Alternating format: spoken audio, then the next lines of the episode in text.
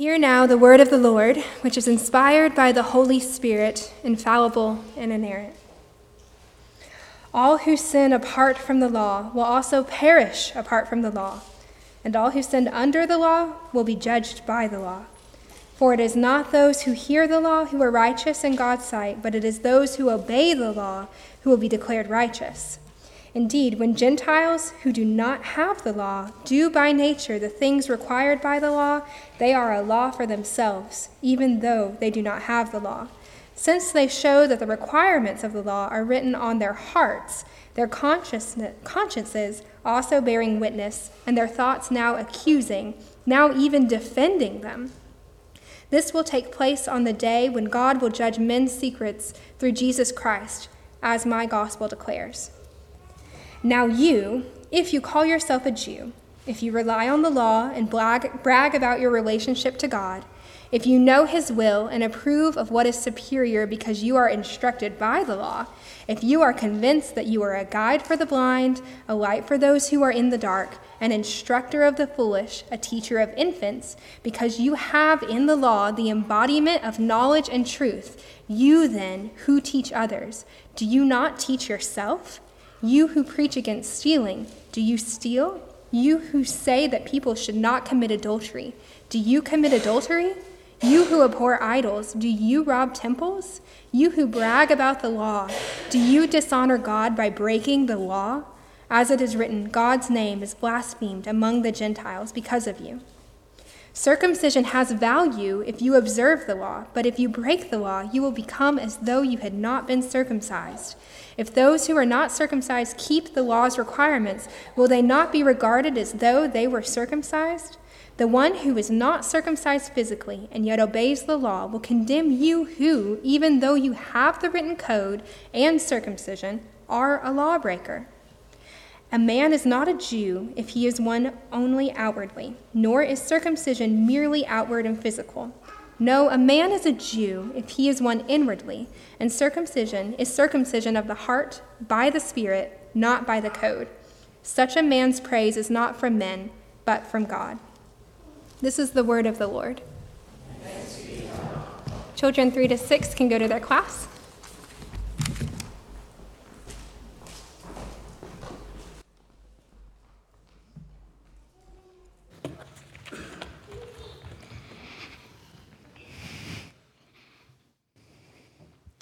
Good morning. Uh, Clint had uh, sent me an email a, a, month or so back and basically said, um, I've preached for about four or five months in a row, so I think I might need a Sunday off. Uh, I was more than happy to, to give him that, um, and because uh, I know it's, it's, uh, it, it, can take it a lot out of you to do this week in and week out. So I'm happy to have you just sitting out there, Clint, and, and hopefully this will be good for your soul uh, to not have to give a sermon this week. Um, let me pray for us before we jump in, because um, I need the Lord's help um, if we're going to do what we intend to do here. Uh, God, we recognize that um, the words that were just read by Haley um, are your words to us. and so, God, I pray that your word uh, would sink down deep into our hearts. I pray that it would cause life change for us here, whether we are people who have grown up in the church and have barely missed a Sunday in our whole lives, um, or where this is, or, or whether this is one of the first times we're here in a church building. I pray, God, that you would work in our hearts and that you would transform our lives. So, God, I pray that you would give me grace to explain your word here. Um, and God, that your Holy Spirit would work um, and would, would do that work of, of transforming hearts and lives. We pray that in Jesus' name. Amen. So I'm going to give you a, a fair warning here when we uh, just right out of the gate that the sermon I'm about to give is not a very 2020 sermon. Uh, this is probably not something that's, that's going to be popular um, in this day and age. You know, we're, we're very much in our culture today are in a place where we exclusively affirm people. Uh, we only tell them good things that they want to hear. And the worst thing in the world is really to tell someone that they're wrong or to say anything negative about them. That's just the culture that we live in today. But uh, that's not the tone that Paul used when he wrote this this whole book of Romans, but especially this section here. That's not the tone that he used. But I also believe that this is the Word of God uh, that is kind of spans time, it's not bound by time. Um, and so, regardless of what culture we're in, regardless of the tone that Paul used when he wrote this, it's still applicable to us today, and I believe it's still something that God has for us today. So I'm just give you that warning out of the gate. I'm also this morning going to ask you, as we're here, as we're looking at the Word together, uh, to take a long look in the mirror. This is another thing I think we don't do in this day and age. We don't take the time to just sit and slow down and examine our lives. We're just so filled with entertainment and media. It's just constantly coming at us. And even if you get bored for half a second, you can take care of that because you can pick up your phone and you can start looking at something, even if it has no meaning or purpose at all. But we can, we can fill ourselves with things so that we can avoid sitting quietly, reading, hearing from the Word of God, and really examining our lives, really looking at, in the mirror at our lives. Now, I will also warn you that this mirror that we're going to look at this morning is not so much like the mirror that you have in a clothing store that has the perfect lighting, and no matter what you put on, everything looks great. This is more the mirror that when you go home and you put that same thing on in your house, it just doesn't look right. It doesn't look good on you. That, that's the mirror that we're going to be looking at today, where you, you're gonna, we're going to look at the text here, and I hope that if you're honest and can examine your lives, you're going to say, this doesn't really look all that good on me. I, I'm not quite who I thought I was. But I promise, and I'm going to ask you to bear with me, and I promise that if we do that, if we continue to look together um, at ourselves and go through what may be hard to grasp, um, that I think there's great joy on the other side. Um, so I ask you to, to bear with me in this. So you may be wondering the text that was read, and even if you look back at what Clint preached on last Sunday and even the Sunday before that, Paul continues to focus on their sin. He continues to address the sin of the church of those that are in Rome. He, do, he did it, as I mentioned, back in starting in chapter 1. He does it here in chapter 2, and he's going to continue that in chapter 3. And, and so you may be thinking, like, why, why do you have to do that, Paul? Why, why do you have to continue to over and over again think of new ways to describe my sin? I get it. I get it. I'm, I'm sinful. I get it. And I think the reason that Paul does that is because we don't get it. Uh, I think, in fact, we're resistant to really seeing it and to really feeling it, how sinful we really are. We don't really know the depth of our sinfulness.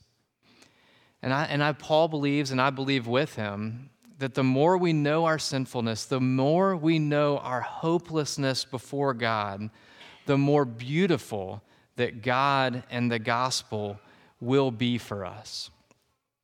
There was, I heard a story about a professor at Boston College. He was a philosophy professor, um, and he ha- had an assignment for his class uh, where he said, I want you to write an anonymous survey. So they didn't have to, you know, or anonymous essay. So they didn't have to write their name on it. It's just an anonymous essay about a personal struggle over right and wrong, a personal struggle over good and evil.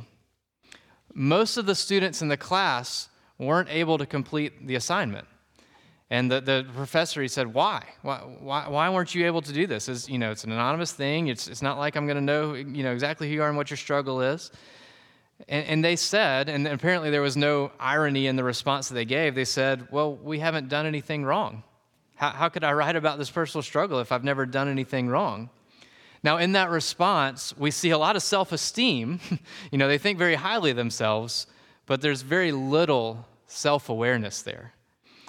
You know, the absence of the sense of a sense of sin there seems strange, especially when you consider that many of the students in that class had a religious upbringing. They, they were very familiar with Christianity, but yet they said, I've never done anything wrong. That was the way that they responded to that essay or that assignment. John Piper, a pastor in, or a former pastor in Minnesota, says it this way that I think is helpful. He says, We find ways of avoiding the issue and softening the indictments and escaping the evidences of our sinfulness. And there are endless ways, it seems, to admit to a little bit of it while not being broken and humbled by it. But brokenness and humility are the gateway to paradise. Indeed, they are the road to paradise.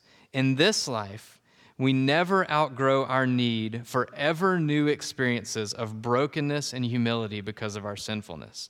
So we have these we have people who are saying I've never done anything wrong and what I think Paul's getting at what John Piper describes well there is that we need to understand we're wrong if we're to that's the gateway to paradise, the road to paradise. So if you if you couple that, if you couple the idea that people are not aware of their sin, I also want us to think about a survey that was done and some things that uh, this survey, uh, what we learned from the survey, that was the purpose of it was to compare the lives of Christians and non-Christians. And here are some things that, that, that's, that they found out through doing the survey. We found out that Christians cuss less in public. Doesn't say anything about in private, but at least in public, uh, they cuss less. Uh, Christians give a little bit more to the poor. Christians are less likely to recycle. I guess because we think it's all going to go away in one day anyway, so what's the point? Uh, Christians give more money to religious nonprofits. Christians, on the whole, buy fewer lottery tickets. So that's good. Those are all great things that Christians do. That's what the survey found. We all, the survey also found, and this is where it gets interesting, that Christians are just as likely to visit a pornographic website as those who are not. They're just as likely to get drunk. They're just as likely to do illegal drugs or take prescription medicines not prescribed to them. They're just as likely to be willing to lie to get out of a difficult situation. They're just as likely to have intentionally done something to get back at someone within the last 30 days they're just as likely to have said an unkind thing about someone behind their back in the last 30 days. So they're not all that different. So I think when you take these two stories together, we have people who, with their Christian upbringing, who, are, when they're asked, just write about a struggle, they say, I can't do it. And then we have this survey that's saying, what's the difference between Christians and non Christians? And the result is not really much all that different. You know, a few little things like buying lottery tickets, but by and large, there's not a whole lot of difference. And I think that's very indicative of our world today, where we're both resistant to being aware of and to acknowledging our sin. And the result of that is that the, our day to day lives are not all that different. We're basically the same as non believers. And I think that that was very similar, probably manifests itself in different ways, but very similar to Paul's day when he's writing here um, in Romans 2. J.D. Greear, who's a pastor of a church in, in, North Carolina, says it this way. He says that Paul's point in Romans 2 is that religion is often just a thin veneer papered over a heart that is still every bit as sinful as everyone else's. And that religion, the religion by itself is powerless to change our hearts. It might, it might change our behavior, but nothing deeper. And so, for, for that reason, for the things I've just talked about, that's why I've titled this sermon Leveling the Playing Field. Whether you're religious, irreligious, wherever you come from, we're all the same in our sin before God. There, there's no advantage in our sinfulness before God if we've grown up in the church. So let's dig in a little bit to what the Bible, the Word, has for us. I will encourage you, I'm, I, I won't reread things that Haley uh, read, but I will mention things. So I encourage you, if you have a Bible, flip it back open there so you can follow when I'm referencing various verses there. Uh, but we're going to look starting in verse 12. Uh, that's where Clint left off in verse 11. And in verse 12, Paul is really starting this line of thought uh, that's really built on everything that Clint preached on last week. Um, so, so keep that in mind that Paul is building an argument. It's, very, it's not circular, it's very linear. He's driving to a point, and it's a, a point that I think is summarized in what J.D. Greear said earlier about religion being a thin veneer papered over a heart that's every bit as sinful. That's the point that Paul is driving towards as he starts in verse 12. Now, he starts that verse with the word for, which means and shows us that it's connected to what he had just said. And so, verse 11 is where it says, Paul shows no partiality, or, or sorry, not Paul, God shows no partiality. Maybe Paul doesn't either. Uh, God shows no partiality. Uh, God shows no favoritism. That's, that's the point. And so, Paul is now going to begin to explain what he means by that. Why is it that God shows no partiality? Why is it that God shows no favoritism? And I want to be clear here that he's talking about how God shows no partiality as it relates to Jews between Jews and Gentiles as it relates to how he views their sin. He doesn't view them any differently. He is not partial at all. That's the line of thinking that Paul is going to begin to explain. And there's really three sections here in these verses that we're going to look at. The first one is verses 12 to 16 where he's really showing there what I just said that there is no difference between Jews and Gentiles as it relates to their sin. The second section is verses 17 to 24, where he's really going to say, you know, the Jews, you're really just hypocrites. You're really hypocrites. That's what he's going to talk about in 17 to 24. And then in verses 25 to 29, he's going to answer the question who is a true Jew? Who, who is a true Jew? So, those are the three sections that we're going to work through. We're just going to kind of take each one of them as they come. So, in the first section, we see very early on here that there is no difference in not having the law and not obeying, and having the law and sinning against the law. So it doesn't matter whether you heard the law growing up or you didn't have the law, there's no difference because he says in verse 13, it's not just the ones who hear the law that are righteous before God, but it is the doers of the law that will be justified. We're going to come back to this point later on um, towards the end of the sermon. For now, though, I think it's just important to know that Paul is really, as I've said before, just leveling the playing field. Now, I will admit, out of the gate, you may be a little confused. Jew, Gentile, what, what exactly is, is meant here? What, what's going on here? Now, while Paul, in this day, there were Jews and Gentiles, and even today there are Jews and Gentiles. It's you know those that are um, of you know uh, Jewish descent are Jews, and anyone else is a Gentile. That is the difference. Um, but I think for us in this day and age, it's a little bit harder to what exactly does that mean? How do we apply that here? So I'll just say it this way that a Jew, in this sense, in this section, when I say that, is really anyone that is religious. Um, anyone, maybe they grew up in the church, they're familiar with the Bible, maybe they've memorized tons of Bible verses, maybe they never missed a, you know, missed a Sunday growing up, um, they go to church today. Those are the Jews in this sense. It's those that are religious people. And then the Gentiles would be kind of the opposite of that anyone who's irreligious, someone who's not familiar with the church at all, they don't have the Word of God, they don't really understand anything about it. Um, that, those would be who, who would be kind of captured by this group of Gentiles. So that's who, who Paul's writing to. They're real people that Paul's writing to, but for us, when we hear the word Jew here, think religious. When you hear the word Jew, think irreligious or, or don't care about, about the Bible. So, in this section, Paul, what Paul is saying is it doesn't matter. It doesn't matter whether you're religious or irreligious. We have people that are irreligious, so they're Gentiles, but they still do what the law requires. That's his point in verses 14 and 15.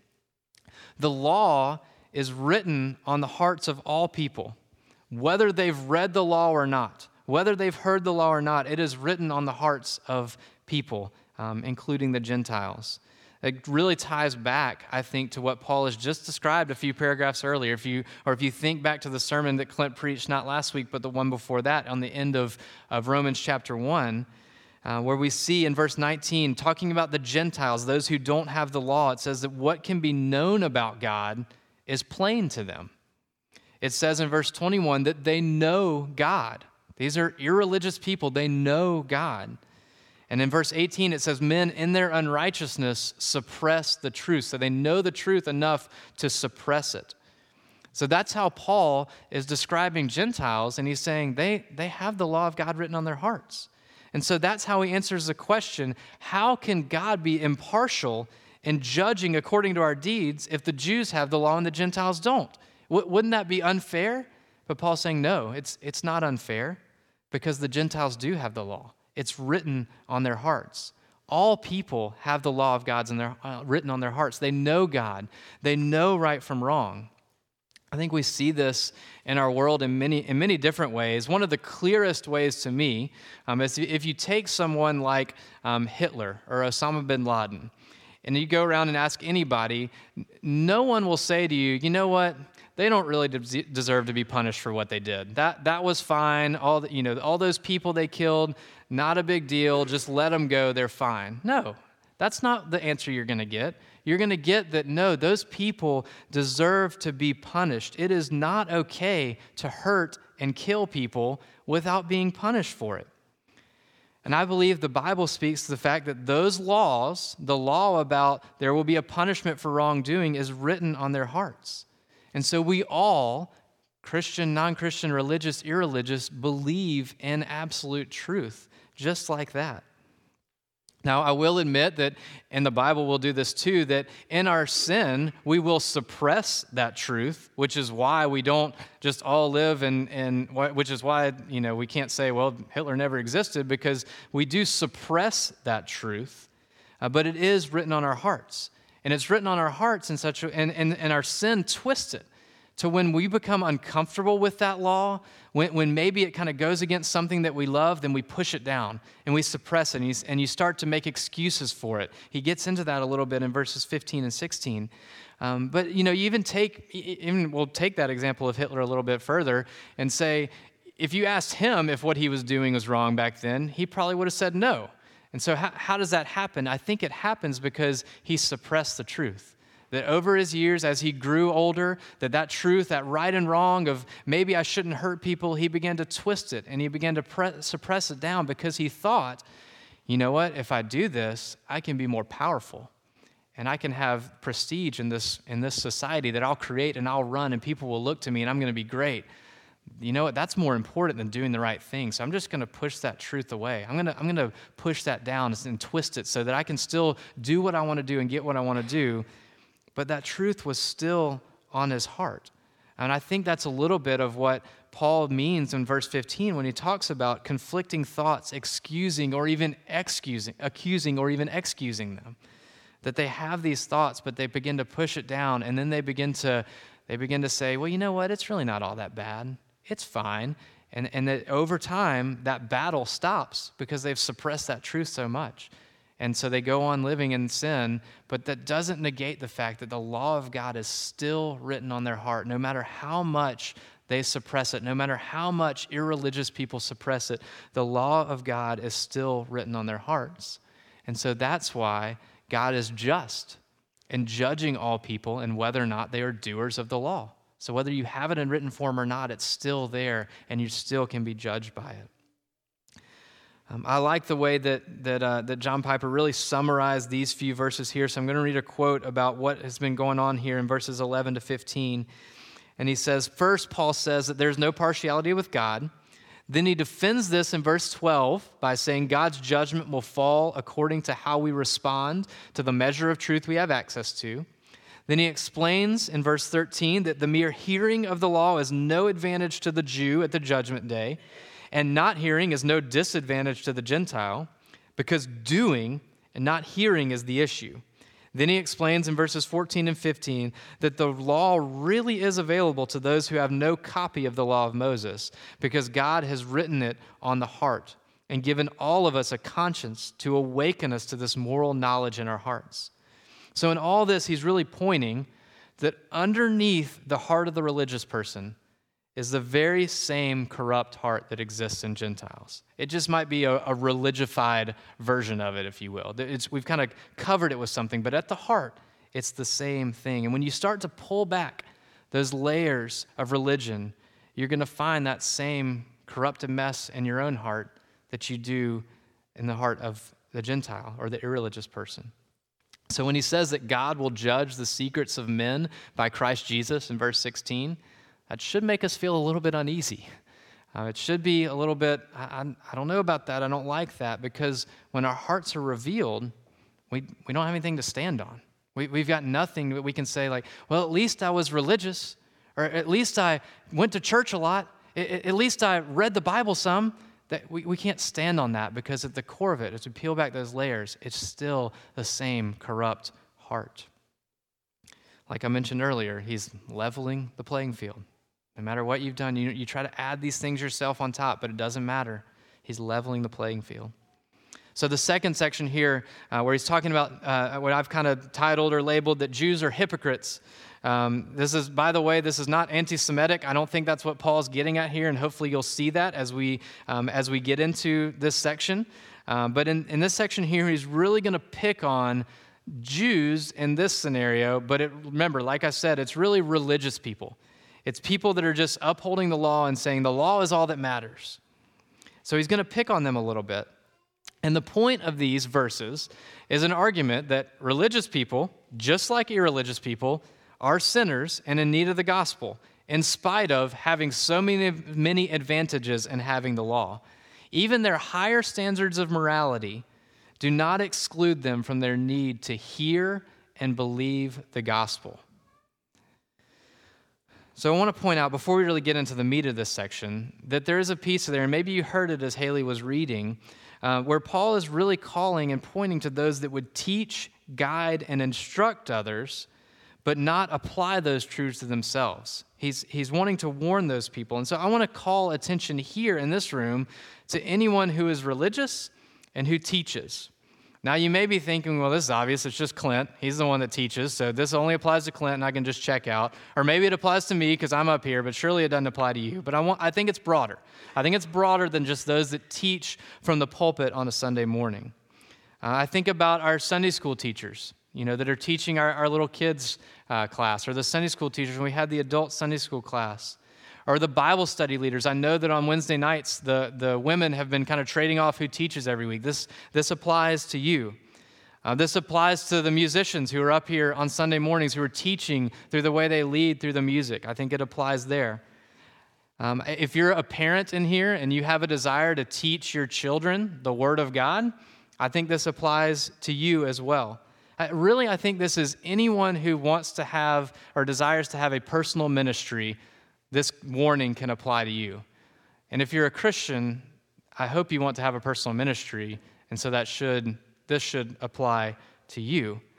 And so I just warn you along with Paul to be careful what you teach and how you teach because the name of God may be blasphemed because of you. That's what verse 24 says. The name of God may be blasphemed because of you. So if you're not uncomfortable enough yet, let's continue to go deeper. Let's continue to look at our own heart. Um, I, I do promise there is good news coming, so hang in there. But we have to continue this self examination. I think the deeper we get here, the more glorious it's going to be on the other side. So we're going to take a little quiz. Um, and you can, you can write down your answers if you want to. It's just a yes or no thing. You can think of them in your head, whatever best helps you now. We're just going to take a quiz. And I've got about seven or so questions just to examine your own heart. Now, we're really going to take a few of, do, I'm going to do basically what Paul does here in these verses, but I'm going to make it apply a little bit more to our day and age, where we're going to look at different commandments and what those means, and you're going to, either going to say, like, yep, I do that, I follow that, or no, I don't. So, uh, the first commandment is, You shall have no other gods before me. So, here's the question Can you say, I've never put anything before God in my life? I've never loved or trusted or obeyed anything more than God.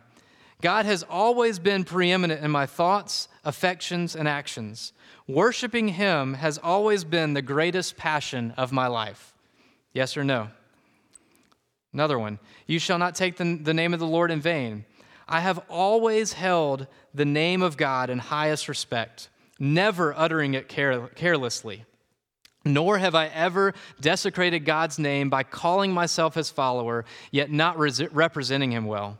The way I talk, act, spend money, and drive give honor to the God whose name I attach my, to my life and whose bumper sticker I plaster on my car. Yes or no?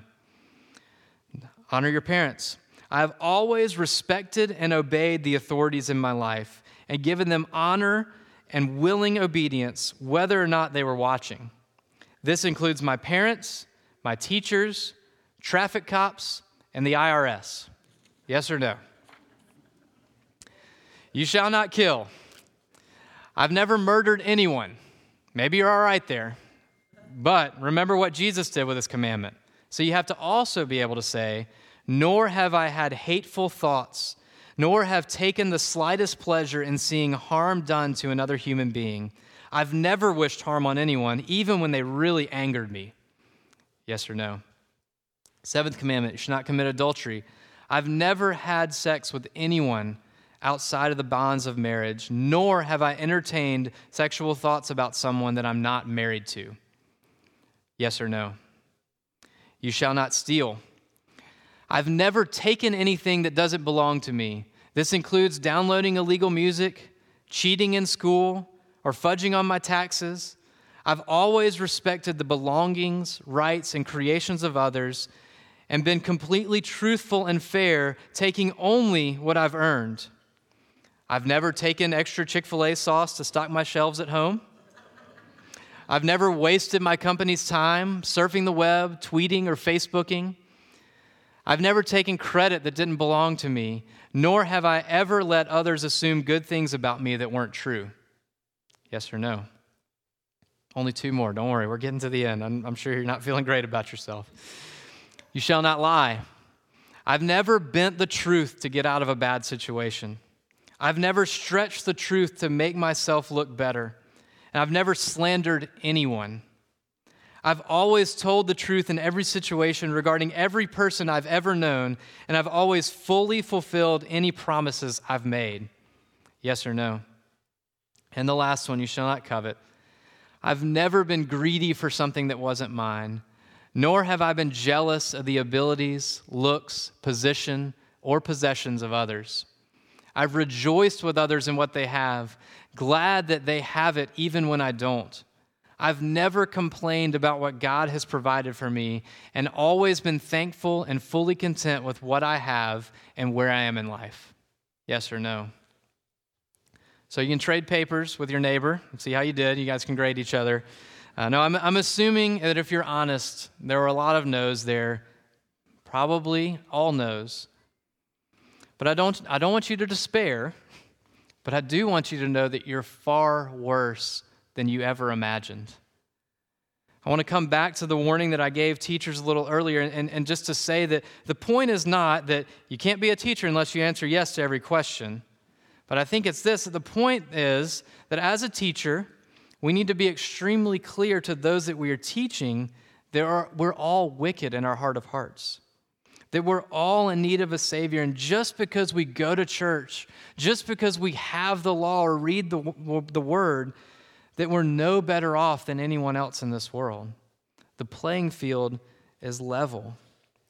And unfortunately, those things often, religion, those things we add on, they can make us smug or overly sensitive or judgmental or hypocritical or insecure. We'll, we'll just take judging or judgmental there for a minute because Christians are often labeled as, as judgmental.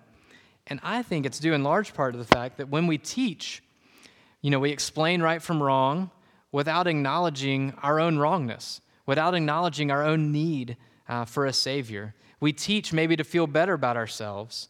And instead, I think we need to teach and end every command with the way that John does in 1 John 1, where he says, If anyone does sin, we have an advocate with the Father, Jesus Christ the righteous.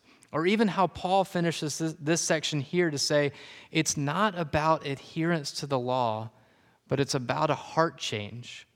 We are worse than we ever imagined, but we are also far more loved than we ever dared dream.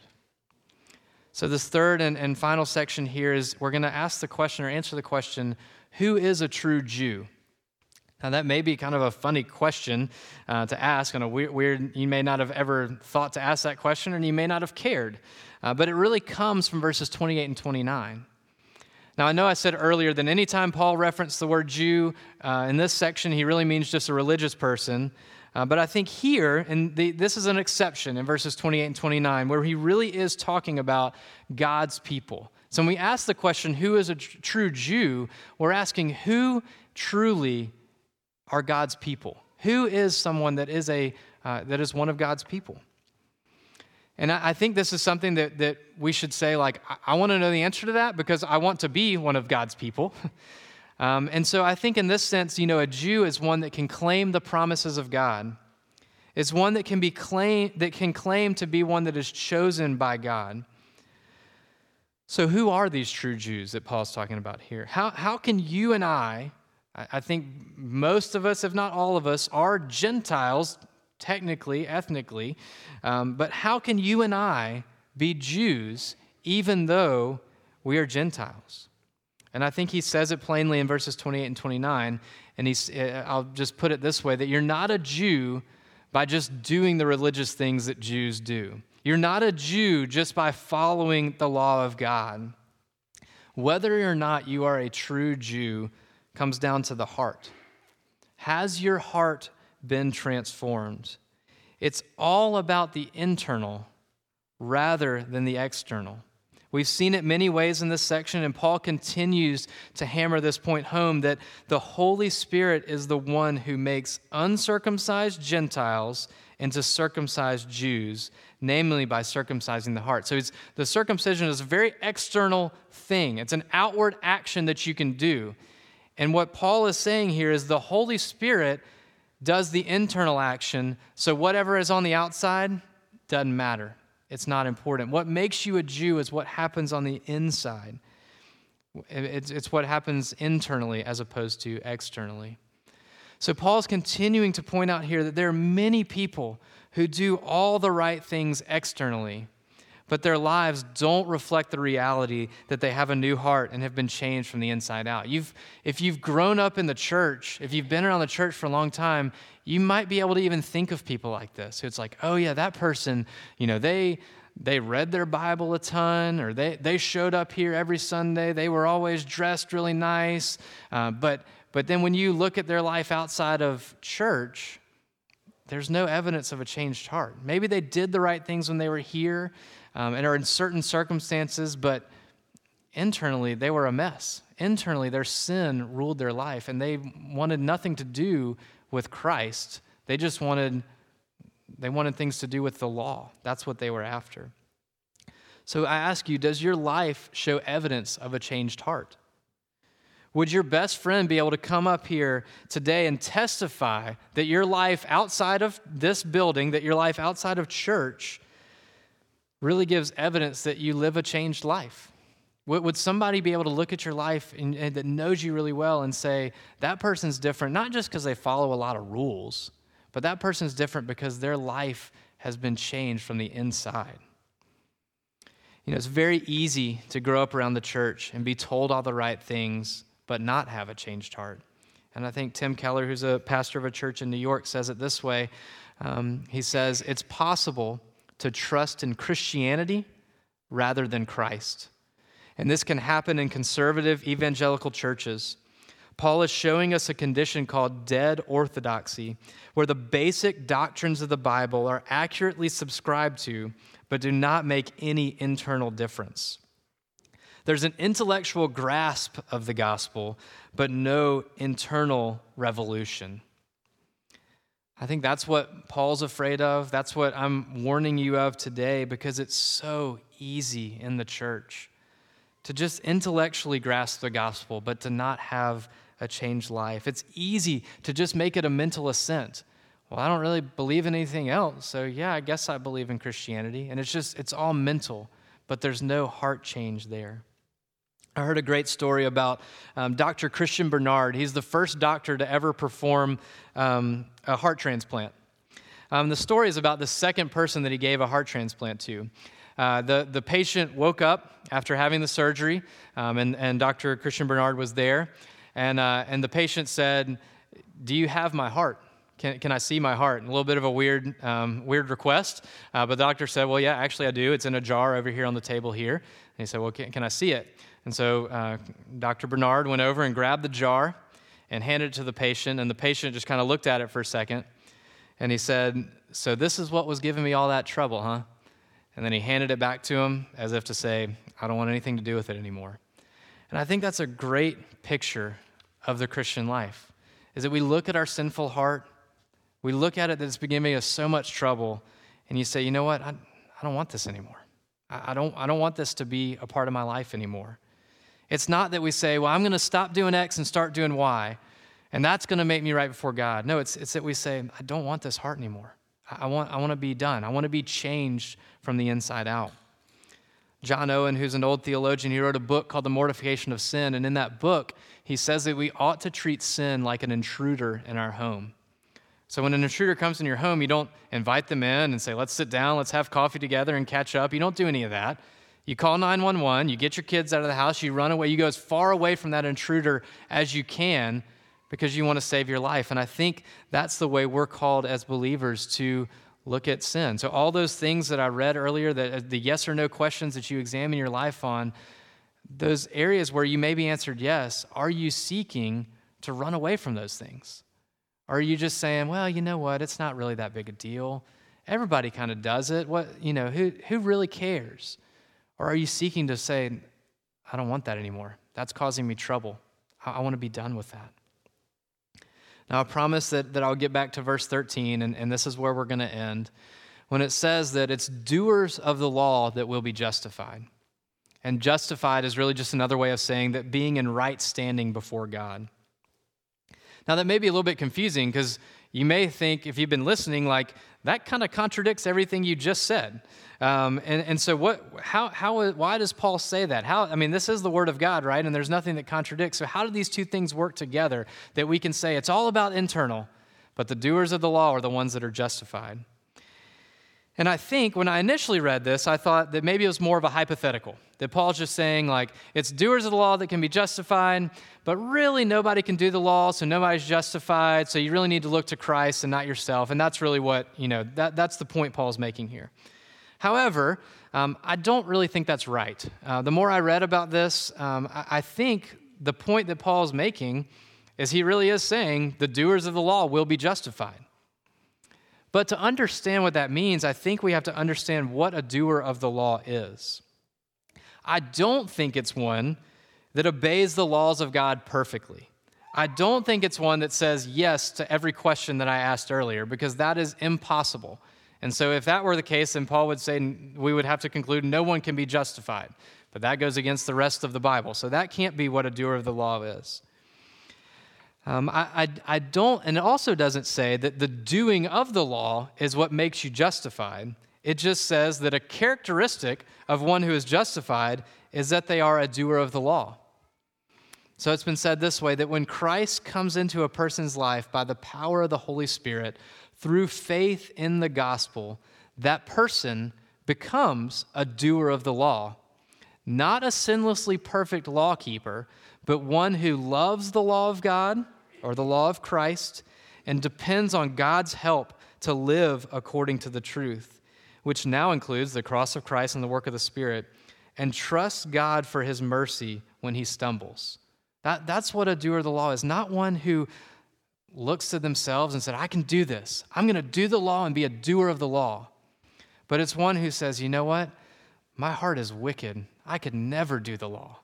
Christ came, he lived the perfect life for me and he died the death that I deserve for my disobedience. So I'm going to trust him. And in that trusting him, God will change your heart, as we talked about earlier, and therefore you will become a doer of the law. Again, that doesn't mean that you obey perfectly, but it means that your heart is transformed and you obey not in order to get God's approval, but because of what God has done. So I ask that question Are you a doer of the law? Are you one who obeys um, so that you'll be accepted by God?